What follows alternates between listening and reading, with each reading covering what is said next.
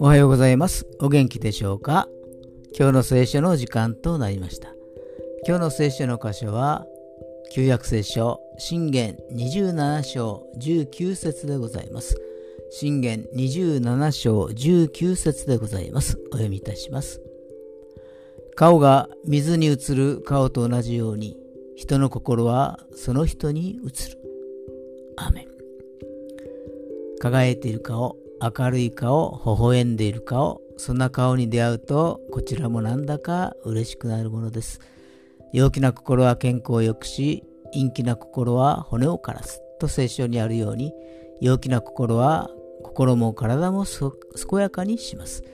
私たちの顔がもっと輝くように神様に祈りながら歩みましょう。今日も主の平安が私の平安になりますように。それでは、今日が皆さんにとって良き一日となりますように。よしーでした。